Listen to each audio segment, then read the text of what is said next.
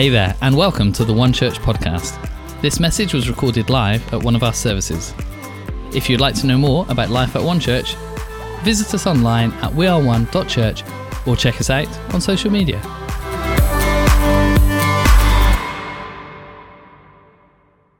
This is the third and final part of the Vision series then, and we're going to do things just a little different again before We Are One next week. So would you please join me in welcoming to the stage Tom and Maria.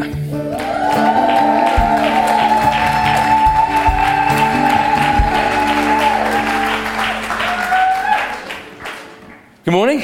Hello, hello. Good morning. We have the three of us today are going to kick off the first part of the third part of the Vision series, preach. That makes total sense in my head. So we're gonna have a conversation about what's ahead. And now last week, for those that weren't here, or just to recap, we had a roundtable conversation unpacking the vision at the moment in One Church. Does anyone, Tom, do you remember what the vision is? The 4 steps to it, just to put you on the spot. Create spaces. Number 1. Disciple people. Number 2. Raise leaders. Yes. Plant churches. Let's go, Tom. Come on, yes. Well done. I passed. Top of the class. Maria, I've got some difficult questions for you ahead, so don't relax just yet. So that's what we've been unpacking with one another, like what does that mean? And just putting a bit more meat on the bones there. And so last week we spoke about creating spaces for people to encounter Jesus and discipling people to reach their world. So that's what we spoke about, and we teased out with Amy some of the really exciting things about a third service on the horizon, creating more spaces there. That's all to come. And then everyone taking their next steps. We had a good conversation, didn't we, Tom, about the next steps menu. So we are now going to focus today on the final 2 of those things, which is raising leaders and planting churches. Okay, so very exciting. I've been teasing Maria all morning saying the strategy for planting churches is all in her mind. She just doesn't know it yet. We just need to tease out in this conversation. It is a joke, Maria, so don't worry. Yeah, thank goodness. I don't know if there's anything there just yet. Okay. So let me, I'll introduce Maria to the church, because there's something really exciting that's happened 3 weeks ago now, and that was Maria has become the new youth pastor of One Church Gloucester.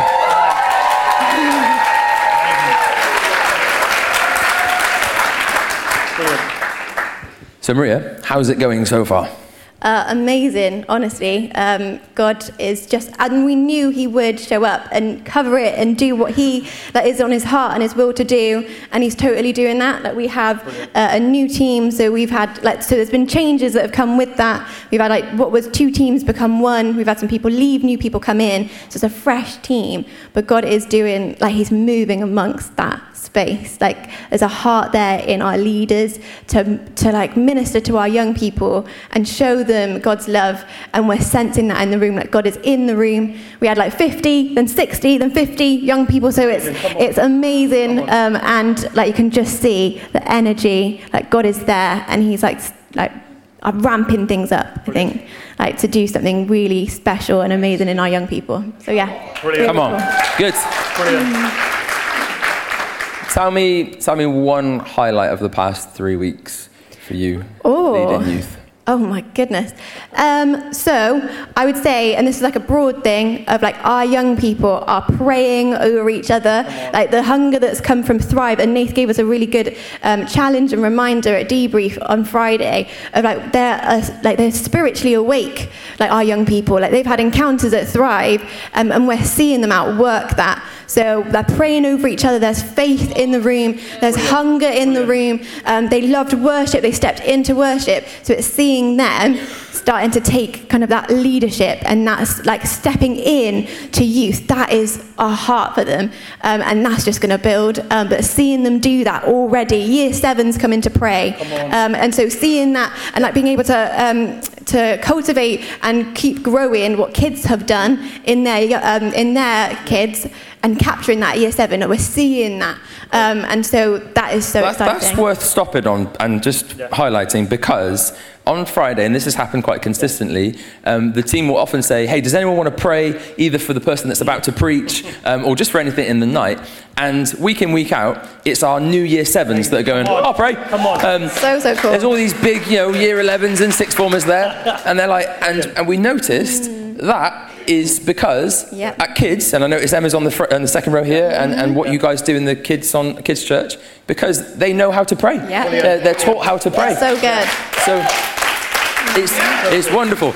And so they're teaching all of us, like, you know, let's be brave with our prayers. Let's, like, speak to God and declare things. So that was really great, wasn't it? Yeah. Mm-hmm. Yeah, good. Now, I've been there for the, you know, youth nights where you've been leading it to try and help bring some coaching and bring my experience. And now you didn't want any of that. Like, that's not true. You didn't use the word redundant, but you kind of just got on with it. Like, can you speak into that a little bit? That is not true. Old news. I didn't say that. No, what Nate's really, really great at is kind of like giving us a space, but also propelling us forward. And you're there, and like your presence is so felt by us and our young people. So I really appreciate that. Thank you for turning that into a compliment. Like 300 the best. Yeah. Good. Now, we want to talk about raising leaders and what that means for us as a church and why we're passionate about it. And you've been on something for the past 10 months. Like 13 months, mm-hmm. called the Leadership Pipeline. Mm-hmm. Now, not everyone will know what that is, so could you explain, what is the Leadership Pipeline, and like what is your experience of that been? Yeah, Leadership Pipeline is like basically a course that is over 18 months. So I've been doing it with, like, in the cohort that Stu and Ruth Alman head up, which has been amazing. But it goes through different topics, all to do with leadership, trying to help us like discuss them as a group, come up with things that we'll like practically implement. But what I've loved is that it's planted in the Bible, and so like trying to teach and equip us to be able to kind of step into leadership and kind of not be like, what am I doing? But instead to have something that we're drawing upon. And it's been great. Like, it's been a challenge. It's made me think about stuff that I've never thought about. Who knew how much leadership involved? But honestly, it's been really, really great. And I've been with a great group of people and hearing it from different perspectives. So like different people's experiences. So like, for example, like we were talking about on last week about empowering team, and like such good analogies came from people in the room, from experience, but also the heart of like what God was talking to them through that. And it's really, really great, and stuff that is like, oh, I need to like watch that again. Let me reflect and see what like I should implement. But again, like I said, like it's planted in the Bible. Like how did Jesus lead? Like what is his example? Like how can we do that? What is the reason? What are the fruits of that? And so like I've been like trying to take things and be like, okay, I now need to try to think about how to put this into youth and like the team, but it has fruits, and so yeah, it's really, really exciting, really cool. I'd encourage people to do it. Yeah. Great. Wonderful. Brilliant. Yeah, good answer, Maria. And we're already seeing the fruit of that in how you're leading at the moment, which is great. Question for you, Tom. Now, we've got this specified in the vision at the moment. We want to raise leaders. Is that for a specific minority? And what would you say if I were to say, well, I don't feel like a leader, Tom? I would say that it's definitely not for a specific minority, that we're all called to lead, because leadership's basically influence. So who are you influencing? And in the life of church, how and where can you influence? We've all got skills and gifts that we can give. So I'd say get involved, don't sit on the fringe, but come alongside the vision and draw in, and there's a place for you. So yes, we are all leaders, and there's a place you can develop in this house.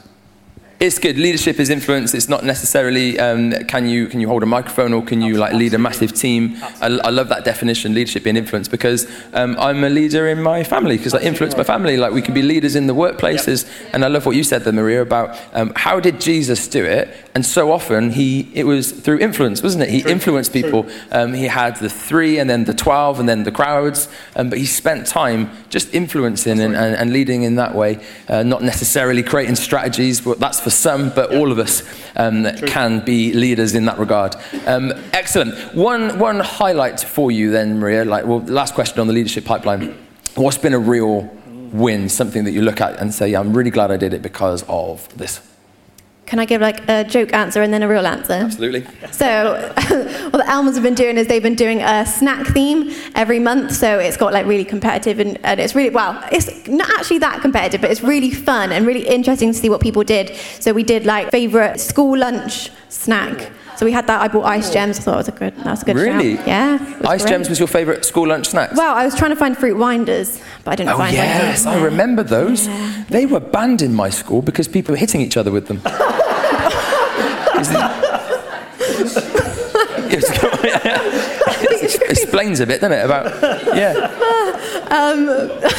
but my serious one would be like a two-parted thing. Like one, like doing this in a group of people. Like I feel like there's like you're planted in support and you can back one another in prayer, but also like practically as well. It's like really great having that. But again, like the challenge and the grow of like how can we intentionally steward things for God and like His kingdom and His glory. That is so great because that's what we want to do. Like our heart, how can I steward this for you, God? But yeah, I think that's been amazing. Yeah. Amazing. Good answer, Maria. Love that. We are going to pray for and commission Maria today. We need to cover her in prayer. Like she is kicking a hornet's nest by bringing the gospel to this generation. And we need to pray that like she is surrounded by a great team. Pray for absolute wisdom and clarity and anointing, which you clearly have already, but we're going to back you as a church today and commission you into this role. Is that okay? Yeah. Fantastic. So we'll do that in a moment. We'll get some of the team up and we'll pray for you. But there's just a little insight into some of the ways that we're raising leaders in this church. And I love the definition again Tom brought, is influence. And we want to create lots of spaces and ways that people can develop in their leadership, like through the pipeline, but circling it back to just taking the next step. Like, what's the next thing that I can do just to grow in my discipleship? It's a great way that we can all lean into that idea. So thank you, Maria. And when does the pipeline finish? Oh, I think it was like December-ish time is when kind of ours would end, around then. Would end, has ended. So it hasn't ended yet. Oh, okay, so it's going to end, sorry. In December-ish time. Okay, I think my brain was like, oh. So we'll hear more about that when we get the whole cohort up, and we'll pray for you, and that'll be great. Wonderful. So, Maria, everyone. Maria, good. We're now going to move on just to talk about planting churches. So Tom and I are going to have a bit of a rapid back and forth just to try and tease out some detail. And I'm going to try and ask him some really hard questions on this. And then to finish this whole series, we're going to get Pastor Amy to come up and she's going to share an amazing word with us and just to really bring this into land. So Tom, planting churches is what we're passionate about in this church. We have planted churches in the past. What's the current plan with planting churches? Amazing, cool. So you guys probably heard of the dream to plant a church in Tewkesbury. So let's give a quick update on where we've been in Tewkesbury. So over the last 6 months, we've had 3 prayer and praise nights really in Tewkesbury, where we've gathered in the town hall just to make a mark and say, look, God, we want to do something here. And then in summer, most people in this room, I think, gathered for a picnic in the park in Tewkesbury. And that caused some splash in the town, which is fantastic. So the plan coming forward is over the next season, we're going to start gathering in a coffee shop in Tewkesbury. The idea is that just to create some chitter-chatter amongst the town and splash into the community the love of Jesus. So that's the plan in terms of Tewkesbury. We're not lifting this church up and moving us all to Tewkesbury. It's just an offshoot because we're exploring the possibility of what that could look like. We believe that as a team, God is calling us to plant churches. So until he says no, we're going to keep going. So this is an exploration in Tewkesbury, and the best way to explore is have some fun over a coffee in a coffee shop. So that's pretty cool. Coffee church, I think. Amazing. I like it. Good. Now, why though? Why? You said as a team, we feel we should plant churches until God says not. Why? Why bother? I think there's so many people to reach that are never going to wander into this church. So let's go to them. And Tewkesbury is just down the motorway, easy for us to get to. So let's try there. And while the green light is there, we're going to keep going. So there's people to reach. We need to connect people to God. And also it gives us a chance to lead in a different way. There's people sat in this room that you're like, oh, I need to fit in somewhere. This could be the place that you could excel in terms of Tewkesbury. Love that. And we've said this phrase a few different times, but all of us, most likely were saved in a church that someone else planted. And had it not been for their obedience to God to step out and do something brave, we wouldn't be here today. We certainly wouldn't be in this room today had it not been for Naomi Sherman over 100 years ago that was obedient to God. We told the story in the DNA course last week, and I love the history of this church, but how one young lady heard the call of God, and he said, she was in Canada at the time, if you come back home to the UK and start a church, I'll heal your sister. Amazing. Like, that's a crazy word, isn't it? So, okay, she did, and God healed her sister, and she started a church. So our church is built on the foundation of a miracle and obedience. And what other stories of faith are ahead of us as we step out in faith and believe there's people to be reached, there's miracles to be seen in this community, yes, and in others around. So yeah, let's be obedient. Let's continue in the legacy that we've seen and have, and plant other spaces where we can see miracles and see people reached with the gospel.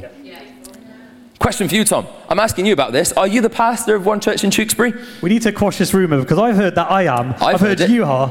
Yeah. I've not heard Amy is yet. Should we vote Maria is? Maria is the pastor of Tewkesbury, everyone. Yay! We're going to commit. Everyone stand, let's pray. Imagine if we made decisions that way. Like, how terrifying would that be? Yeah, okay. Amazing. How do you feel about that, Maria? I see the fear in your eyes. What's on your heart for Tewkesbury now? Cool. We've decided to own Tewkesbury as a leadership team, so there's not necessarily one pastor at the moment. We're just owning it as a team, and we'll go where God wants us to go. But that means we own it as a house. So we're all involved in here. There's not necessarily one pastor right now, but we're going to own it together as a collective. So no, I'm not the pastor, and neither is Maria. Okay, yeah. But maybe one day. There we go. Mm-hmm. Could be speaking to you now. The Lord might be Maria, okay? Won't it? Next question for you, Tom. If we put resources and effort and energy there, we don't have an infinite amount of money or resources or people or anything like that. Won't it deplete the church here? Aren't we going to be at a loss for planting in Tewkesbury? That's a great question, because the logical answer is it will, but let me tell you why it won't. We've created on the Go menu an expansion team, which is one of our Go Outs. And the idea is that people in this house that are desperate to serve somewhere, but don't want to sign your life away to plant somewhere, can sign up for a 3 or 6 month stint in planting church in Tewkesbury. Now, you could be whatever age in here. You could want to pray in Tewkesbury. So you can sign up for that team. You could want to lead worship or just host a small group. Whatever skill you've got, you can register to be part of that expansion team. So it's not about depleting here and lifting everyone up from here. All our teams go to Tewkesbury. It's not about that. It's about individuals in here that are passionate about doing something and planting churches. You can sign up to be part of that. So we envisage a handful of people that are desperate to go and plant a church somewhere, and you haven't quite found where you fit here. Why not join the expansion team via the Go menu? Really easy to do, and there's skills available for everyone to get involved. We're not looking for a specific person. We're looking for a cohort of team with multi-skills to get involved. So it won't deplete here because we're sending a few to go and get something started. That is the plan. Good. Yeah, good answer, mate. And if this were just in our own strength that we're trying to do this and build a little franchise or little empire, then, yeah, in theory, it depletes us. But it's Jesus that builds his church. The gates of hell won't prevail against it, is what he said. And God owns the cattle on 1,000 hills. And if we can tap into the idea in the Message translation of it in Proverbs says the world of the generous gets larger and larger, that we want to be generous with what God has given us and the time and the resources that he's given us to be able to create more spaces for people to encounter Jesus, rather than adopting a scarcity mindset that says we've got to hold on to what we've got. It's just not how God works. Like, he's able to do immeasurably more, isn't he, than all we ask or imagine. And I believe as we give and as we're generous and as we step out in faith, yes, Tewkesbury will be blessed, but so will this house, and so will Podsmead, and so will Canesham, and so will Bristol, that we will see the benefit as we just step into it and trust God and believe for the miraculous and believe that he's going to provide. I think all our churches are going to grow, and we'll see more people encounter Jesus. Amen? Yeah. Good. Last question. Is it just Tewkesbury, or are we going further afield? When's the best time to look at putting another space on the map? And that's now. So while we're thinking around Tewkesbury and creating a team that can go and serve there, why not Cheltenham? So it's in our team's heart to kind of explore Cheltenham too over the next year. So while Tewkesbury's up and running, why not have something in parallel with that in Cheltenham? And we'll see what God does in our communities, because there's people in here that can serve in these areas. Let me tell you, there's 2 people already signed up for the expansion team. How cool is that? So there's still space for you as we launch these next 2 locations. Great. And we hope this is okay, us kind of just sharing the plan and where we're at. It's not like we've got this really detailed, here is exactly how it's going to look, but we're exploring, and we want to bring everyone on the journey with us and believe that some great things are going to happen. So there you have it. Raising leaders, planting churches. We believe in God for some incredible things ahead. Amen. Wonderful. Excellent. Cool. Thank you, guys. We're just going to pray for Maria now before I invite Amy up to share a word. As I said, this is going to be a wonderful adventure that you're on, Maria, undoubtedly with its challenges as well, but you're the right person for the job. God has called you, he's anointed you, and you are going to do some amazing things for his kingdom, and so many young people are going to find Jesus and grow in their discipleship because of what God is going to do through you in Jesus' name. So let's stand, church. We're going to commission Maria now. Pastor Simon, can you come up, and the team just on the front, let's lay hands on her. Just to represent praying, you want to stretch out a hand. This can be like you're with her now as we commission you. Yeah, Father, we thank you in this moment for Maria. We thank you that you have called her for such a time as this. God, thank you that you have anointed her, appointed her to do something significant for your kingdom in this time. God, thank you that you're going to use her and the wonderful team of youth leaders around her to reach this generation for Jesus. God, give her the gifts, give her wisdom, give her a fresh capacity, anointing to be able to do something formidable for the kingdom of God, Lord God. I pray that you give her, even in this moment, just new ideas, new insights into what to say, where to go, and God, give her courage and bravery to be obedient to you, to step out in faith, to do something new. Even though she may be scared at times, would she trust you unconditionally? We pray in the wonderful name of Jesus. Everybody said, Amen. Come on, let's put hands together for Maria. Excellent. Beautiful. You can take your seats. My job now is just to try and wrap up our 3 weeks of Vision Sundays, and I've got a thought that I want to share. If you were here last Sunday, I just made a quick reference to a passage in 2 Chronicles, and I want to use that this morning as a bit of a springboard just to wrap up, and what we're going to do at the end is just almost like set ourselves up ahead of We Are One as well. So if you have a Bible with you, just encourage you to go to 2 Chronicles 30, because what I'll do is I'll just jump a little bit between it. 2 Chronicles 30, and if you don't have one with you, it'll be on the screen for you. So this is what it says. Hezekiah sent word to all Israel and Judah, and also wrote letters to Ephraim and Manasseh, inviting them to come to the temple of the Lord in Jerusalem and celebrate the Passover to the Lord, the God of Israel. The king and his officials and the whole assembly in Jerusalem decided to celebrate the Passover in the 2nd month.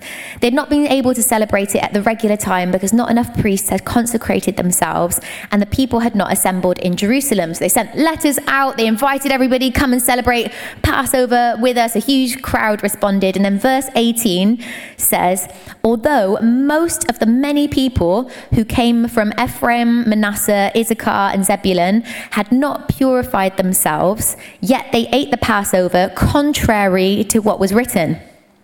But Hezekiah prayed for them, saying, may the Lord, who is good, pardon everyone who sets their heart on seeking God, the Lord, the God of their ancestors, even if they're not clean according to the rules of the sanctuary. And the Lord heard Hezekiah and healed the people. So we'll come back to that in a moment. But first, I want to ask you a question. If you can think of a time where you felt unprepared, can you think of a time where you felt unprepared? If you're anything like me, many, many times come to mind. One such example is when me and Nate were in Cape Town. We were going to walk up Table Mountain. It was 30 degrees. I was wearing jeans and a jumper and Primark boots. So clambering up this mountain, Nate's getting frustrated because I had to stop every 10 minutes or so to sit down. Another time I was really unprepared was in year 9. In our school, we had to do dance from year 7 to year 9. Some people are just not made to do dance. And so I was very much one of those. And we were turning up to our dance lesson, thought it was going to be a normal lesson, only to discover that it was the performance which we were meant to have prepared. And so I turned up to what I thought was a normal dance lesson and had to perform. Our group, apparently, I don't know how we'd missed it, our group was told, 4 of us were told weeks and weeks ago that we had to prepare, choreograph a dance that we were going to perform on this day. We had nothing. nothing. So literally entered the hall, teachers sat on one end, we went as far the other end as we could, literally so that we could just whisper to each other, right, 3, 2, 1, leap, and then would leap, okay, crouch, 3, 2, 1, spin. And genuinely, it was the most pitiful performance you could possibly imagine. But the teacher was like, that was inspired. Genuinely inspired. Excellent job. You must have worked so hard on it. So it was just innate in some of us, I guess. But two examples of many that I could list where I felt totally unprepared. And I think we'll all be able to think of our own examples. Yours may not involve jazz pants and lycra, but they may be where you prepared Sunday dinner and more people arrived than you thought you were anticipating. It may be where you turned up somewhere and you were completely overdressed or underdressed, or where you were meant to bring something and you didn't, or that moment where you open the exam paper and wish that you'd have revised. That was Nate's whole experience of GCSEs every time. And it was genuinely, it was. But we will all know what it feels like to be unprepared. And I feel like when it comes to the expansion vision, when it comes to what we're talking about in terms of plans for church, I'll be honest, like I'll admit, I feel really unprepared. Like I feel really inadequate when we think about creating spaces for more people to encounter Jesus, when we think about planting more churches for people to discover Jesus, feel totally unqualified, totally unprepared. And you may be sat in this room today almost feeling the same, like you hear this stuff and think, oh, that's great, but that's not for me. That's great about raising leaders, but I am not one of those. I'm not qualified. I'm not ready. I'm not equipped. I'm not that kind of person. And when it comes to whether it's the expansion vision or when God's doing stuff in our own lives and maybe asking things of us, sometimes we can feel unprepared. Like, God, I'm not qualified to do that. God, I haven't got the skills. I haven't got the capacity. I'm not able. And we all know what it feels like to be unprepared. But I think the main determining factor in that, a lot of the time, sometimes it's external things. Sometimes we're unprepared because of decisions that have been made or that are out of our control. But a lot of the time, I think our preparation is based on our perception. And what I mean by that is the way that we perceive a situation can determine how we prepare for it. So an example was at the beginning of 2020, before everything shut down, I managed to go on a trek to Israel. It was an amazing trip, but we were told that it was going to be days of a lot of hiking. It was a trek. So some days we'd be walking like 10K, others 16K, and it was rough terrain. Other days it would be in a really deep valley that was going to be difficult terrain. So people came prepared with waterproofs, walking sticks, walking boots, the whole gear. And bless her, a girl turned up and she was 18 and she was wearing Primark daps, like white Primark daps. She had not perceived correctly what was required of her and ended up having to throw away her daps like halfway through the trip because they were wrecked. And her perception determined her preparation. She hadn't perceived what was required, so she didn't prepare accordingly. And a lot of the time, our perception can influence how we prepare for something. So when it comes to church, if, for example, we perceive church as an event, then we'll prepare accordingly. If we perceive church as something that we just watch, we'll prepare differently. But if we perceive church, if our ecclesiology is that we are part of a body, we'll prepare differently for it. We'll arrive ready. We'll have like we've heard this morning, we'll have a different expectation when we turn up because we have something to contribute, something to engage in. So our perception determines our preparation. And it's true in church, it's true in life, it's true in our relationships. But what I felt in preparing for today is that the key thing that determines our perception, it's our heart. It's our attitude that determines how we perceive something. So our heart is the lens through which we perceive circumstances. We filter everything through our own lens. If our lens is one of insecurity, then we'll filter something through that and decide, oh, I'm not equipped. I'm not adequate. I haven't got what it takes. If we filter situations through a victim mentality, then we decide, actually, I can't, that's not for me, that's not gonna suit me. If we filter things through a lens of negativity or bitterness, it will determine the way that we prepare. Similarly, if we filter things through a heart that is open and responsive and engaged, it will completely change the way that we interact with a situation, completely change the way that we engage with a situation. So our heart is key when it comes to preparation, because it influences how we perceive, how we view, how we approach everything. And I think we see that reflected in the account that I read at the beginning. So Hezekiah sent out a message to everybody to come and celebrate Passover, come and meet in Jerusalem. And some people responded at the time that they were meant to celebrate Passover. Some people came, others didn't. Some decided it wasn't for them. And those that did show up weren't ceremonially clean. So what that meant was, in that time, laws had to be followed for you to be able to participate in Passover. Passover was a celebration of when the Israelites were freed, taken out of Egypt, taken out of slavery, and it was one of the first festivals to be established by God. He commanded people to have a party, and I feel like Christians should have more parties because that's what God does. He commands us to celebrate. That's a word from the Lord for somebody this morning. But he commanded them to celebrate Passover.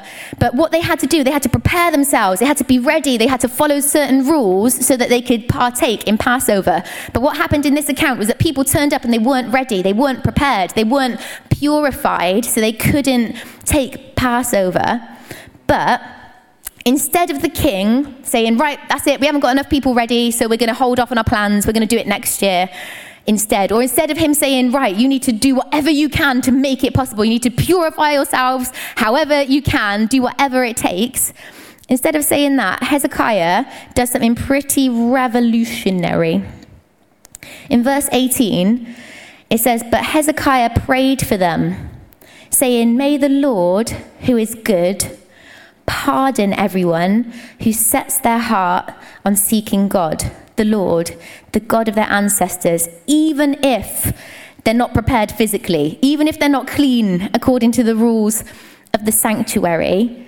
May the Lord, who is good, pardon everyone who sets, and that word means prepares, fixes, establishes, makes ready their hearts on seeking God.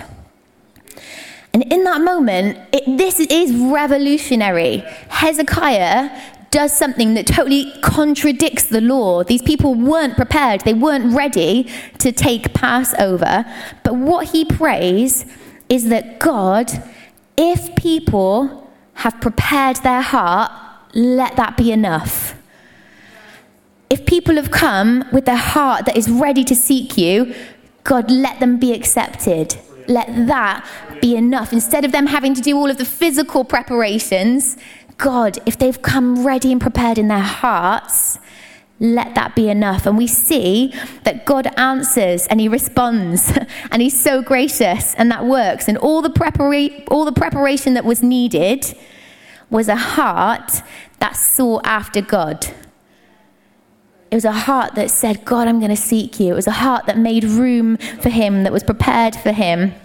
And for me, that is a foretaste of what Jesus came to do. Because in that moment, it was totally contrary to what the law said. The law said that if you were going to partake in this, if you are going to be made right with God, you need to do this.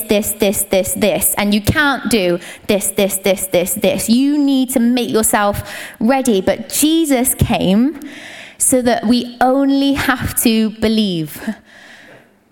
we don't have to do anything before he accepts us. We don't have to make ourselves ready before we can come to him. But it is on our heart alone, our belief alone, faith alone. Ephesians 2 says, "For by grace you have been saved through faith.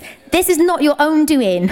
It's the gift of God, not a result of works, so that no one may boast." Romans 10 says, "If you declare with your mouth Jesus is Lord and believe in your heart that God raised him from the dead, you will be saved. For it is with your heart that you believe and are justified. It is with your mouth that you profess your faith and are saved." So Jesus came to completely revolutionize, fulfill the law. So it's no longer about our works. It's no longer about our performance. It's no longer about our ability. It's no longer about how equipped we are physically. It's about our heart. It's about the posture of our heart. If we would humble ourselves, if we would believe that God raised Jesus from the dead, that is enough. And you're accepted, you're made ready, you're prepared. That's all you need.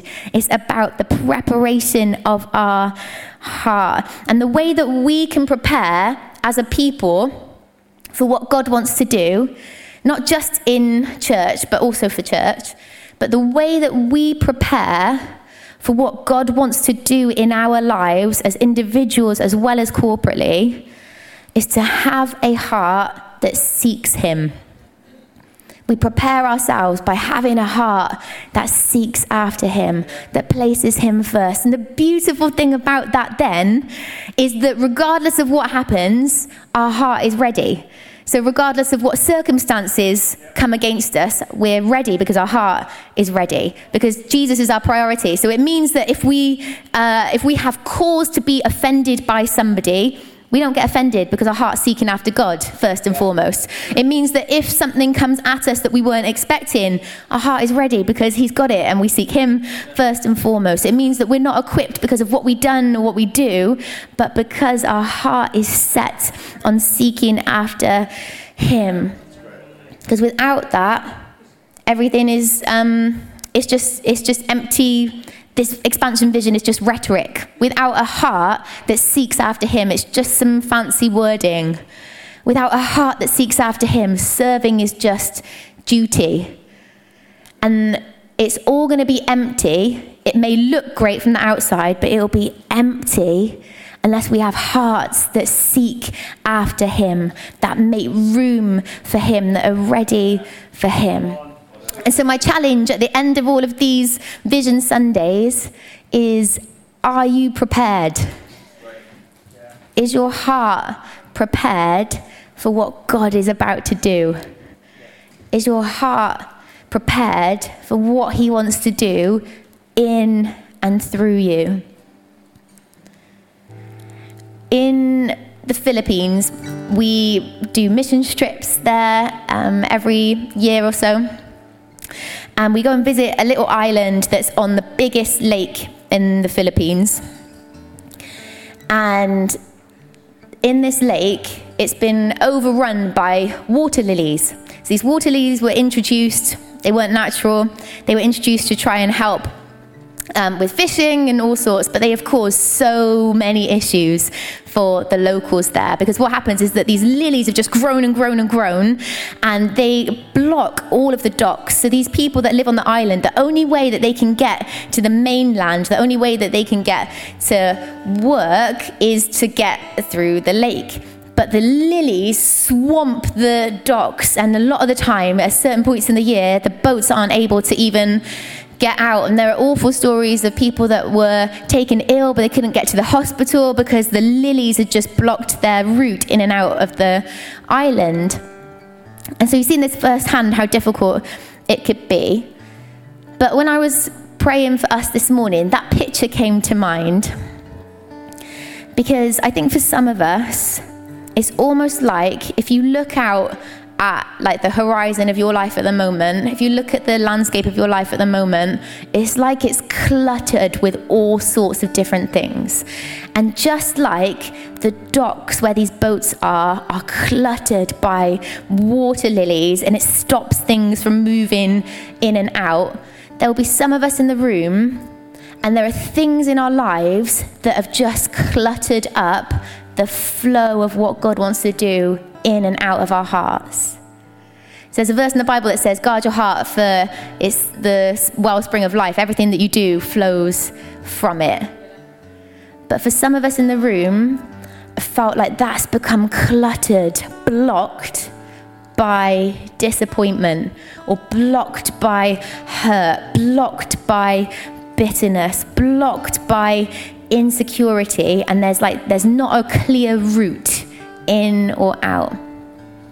But this morning I believe that God sees you, and He knows where that's legitimate. He knows where you've had cause to be disappointed. He knows where you've had cause to be hurt. He knows, and He wants to help clear this morning.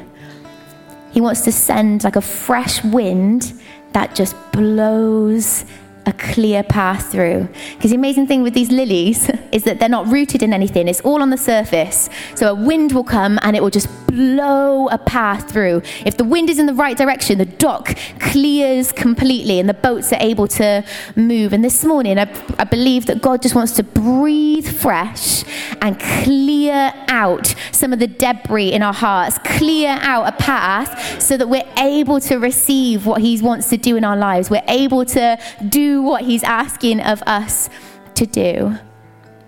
So at the end of this morning, can I ask that we stand together?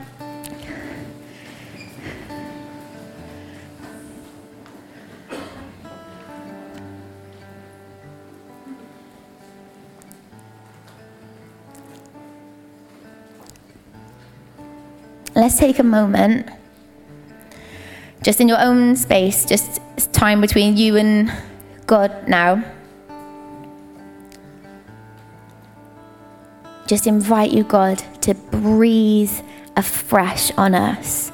God, would you breathe a fresh wind in us? Where there are areas of our heart that have become blocked by bitterness or pain, have been blocked by hurt and disappointment, have been blocked by the circumstances that we've had to battle through. God, I pray a fresh wind over your church. I pray a fresh wind over our hearts this morning, Jesus, that would clear out the debris, that would clear out the things that are in the way of what you want to do. And I pray for a clear path. God, for people this week that haven't heard your voice in a long time, I pray that they would hear your voice clearly for the first time in a long time. God, for those that haven't felt your presence in a long time, we pray, God, that they would have a fresh touch of your presence this week. God, where there has been where there's been a hardness of heart, we pray that there would be sensitivity this week. God, would you prepare our hearts for what you want to do in and through us? God, would you make us ready? Help us to create space. Help us to create room, Jesus, so that we can receive everything that you want to do in and through us, we pray in Jesus' name. Amen. Amen.